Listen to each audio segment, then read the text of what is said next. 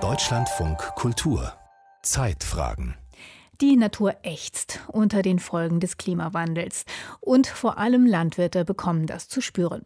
Und zwar als nichts weniger als existenzbedrohend. Hier ertrinken Ernten in Fluten, anderswo wird Getreide wegen extremer Trockenheit notreif. Erst Ende August hat der Deutsche Bauernverband beklagt, dass die Getreideernte in diesem Jahr wieder mal unterdurchschnittlich ausfallen werde. Dringend gesucht werden also Getreidesorten, die mit den sich verändernden Bedingungen zurechtkommen. Und wieso das dazu hilfreich sein kann, das Pangenom der Gerste zu entschlüsseln. Und was das überhaupt ist, das erklärt Nadine Querfurt. Hallo. Moin zusammen. Ja, jetzt hört mir endlich so zu. Pflanzen sind nun mal Meister der Evolution. Das heißt, die haben sich über die Jahrtausende und Jahrmillionen angepasst und haben so eine Art Schutzpanzer. Die kommen eigentlich ganz gut klar. David Spencer hat Spaß daran, auf der Bühne zu stehen. Als Science Slammer erklärt er humorvoll und präzise wissenschaftliche Zusammenhänge. Jetzt haben wir aber eben schon gelernt, dass die Welt sich gerade schneller ändert als je zuvor. Und da kommen die Pflanzen tatsächlich auch nicht mehr hinterher, weil das so rapide vonstatten geht und verlieren ihren Schutzpanzer. Es gibt bei uns eine Berufsgruppe, die das besonders hart zu spüren bekommt, das sind unsere Landwirte. Da waren die Ernten so mies. Was soll der Bauer also machen jetzt? Er kann einfach darauf hoffen, dass Wissenschaftler und Pflanzenzüchter kommen und ihm beiseite stehen. Genau das tut David Spencer, nicht nur als Science Slammer, sondern auch als Pflanzenforscher. Seine wissenschaftliche Bühne ist die Rheinisch-Westfälische Technische Hochschule Aachen. Am Institut für Biochemie und Molekularbiologie der Pflanzen erforscht Spencer derzeit, wie Kulturpflanzen mit Stress umgehen. Die Getreidesorten, die wir momentan anbauen, die haben natürlich genau das Problem, dass sie eben anfällig sind gegen bestimmte Krankheiten in Klimawandelzeiten kommen Schädlinge und, und Pilzkrankheiten hinzu, die es vielleicht auch vorher gar nicht gab. Also sie sind in Kontakt mit neuen Erregern, gegen die sie überhaupt nichts machen können. Und ich würde sagen, Ertragssteigerung ist immer noch wichtig. Aber es kommen auch andere Zuchtziele hinzu, wie zum Beispiel die Toleranz gegenüber veränderten Wetterbedingungen, also Trockentoleranzen oder eben auch das Gegenteil gegen heftige Niederschläge. Im Klartext, robuste Sorten mit neuen Resistenzen müssen gezüchtet werden. Sogenannte Spenderpflanzen haben sich hierbei als wertvoll erwiesen. Entweder Wildformen, also verwandte Wildsorten unserer Kulturgetreide, oder alte Landrassen. Sie verfügen häufig über Merkmale, die für zukunftsorientierte Pflanzenzüchtung nützlich sein könnten. Unser Brotweizen zum Beispiel enthält Resistenzgene gegen Gelbrost, einer Pilzkrankheit bei Weizen, die von einem verwandten Wildgras aus dem Nahen Osten stammen. Dennoch, so Martin Mascher vom Leibniz-Institut für Pflanzengenetik und Kulturpflanzenforschung in Gatersleben. Sowohl Wildformen als auch Landrassen können nicht ohne weiteres mit Gewinn für den Bauern angebaut werden, da sie nur geringe Erträge liefern und häufig krankheitsanfällig sind. Züchter müssen erst Kreuzungen zwischen Elitesorten und Landrassen oder Wildformen durchführen, um deren genetische Diversität zu erschließen. Allerdings, es gibt bei Kulturgetreiden zigtausend Sorten mit verschiedenen Eigenschaften, Vor- und Nachteilen, einige mehr, andere weniger ertragreich.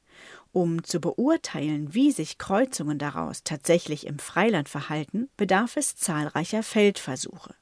In der Regel dauert es fünf bis zehn Jahre, um eine neue Getreidesorte zu züchten. Diese zeitliche Dimension könnte mit Hilfe der Saatgutbank des Leibniz-Instituts für Pflanzengenetik und Kulturpflanzenforschung in Gatersleben erheblich verkürzt werden. Hier lagern in Schraubgläsern bei minus 18 Grad Celsius mehr als 150.000 Saatgutmuster als Körner.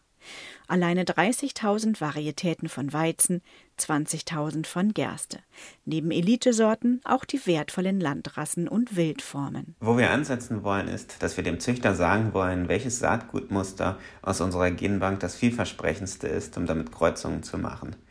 Dass wir sozusagen dem Züchter Entscheidungshilfen geben wollen, um die Nadel im Heuhaufen zu finden. Welches unserer 20.000 Saatgutmuster ist das Beste für Kreuzungen. Das heißt, wir haben eine breitere genetische Grundlage, aus der wir vorteilhafte Gene fischen können. Für die Züchtung neuer Sorten müssen Wissenschaftler den genetischen Code kennen. Ein Referenzgenom von Gerste wurde bereits 2017 entschlüsselt. Damit jedoch lässt sich die gesamte Vielfalt der Spezies Gerste in ihrer genetischen Varianz gar nicht darstellen. Deshalb wollen die Wissenschaftler aus Gatersleben mit internationalen Partnern das sogenannte Pangenom der Gerste erstellen, das möglichst die gesamte genetische Diversität innerhalb dieser Art abbildet. Ein Meilenstein auf dem Weg zu neuen Sorten. Letztlich soll ein Katalog entstehen, der zusammenfasst, welche Gene zur Ausprägung bestimmter gewünschter Eigenschaften in der Pflanze führen. Nur ein kleiner Teil der 20.000 Muster in der Saatgutbank mit bestimmten Merkmalen kann dann für Kreuzungsexperimente im Freiland herangezogen werden. Die Strategie, so erklärt Martin Mascher, dass wir eine Kernsammlung definieren von zum Beispiel wenigen hundert oder tausend Saatgutmustern, die wir auf dem Feld anbauen und dann Ertragsparameter oder Resistenzen erfassen. Aus dieser Kernsammlung können wir dann züchterische Merkmale wie Resistenz und Ertrag mit Hilfe unserer Genomsequenzen und statistischer Modelle für unsere gesamte Sammlung vorhersagen. Man wolle eine neue Datengrundlage schaffen und neue Informationen für die Züchtung erschließen, heißt es aus dem Team um Martin Mascher. Dabei gelte es, zunächst möglichst repräsentative Muster auszuwählen. Wir wollen uns nicht vorher schon auf ein bestimmtes Merkmal fokussieren, weil ja auch nicht klar ist, was in Zukunft die wichtigsten Merkmale sein werden. Dazu wissen wir zu wenig, wie sich der Klimawandel entwickelt und wir haben auch zu wenig Wissen über die molekulargenetischen Grundlagen, wie sich Pflanzen an verschiedene Stressfaktoren anpassen. Irgendwann könnten Züchter in der Genbank gezielt nach Saatgutmustern suchen, die etwa an bestimmte Temperaturen oder Bodenverhältnisse angepasst sind und gute Erträge versprechen, sodass sie gezielt Sorten für konkrete lokale Gegebenheiten züchten können. Aber das ist noch Zukunftsmusik. Für uns ist das Ziel, dass wir uns als biodigitales Ressourcenzentrum etablieren wollen.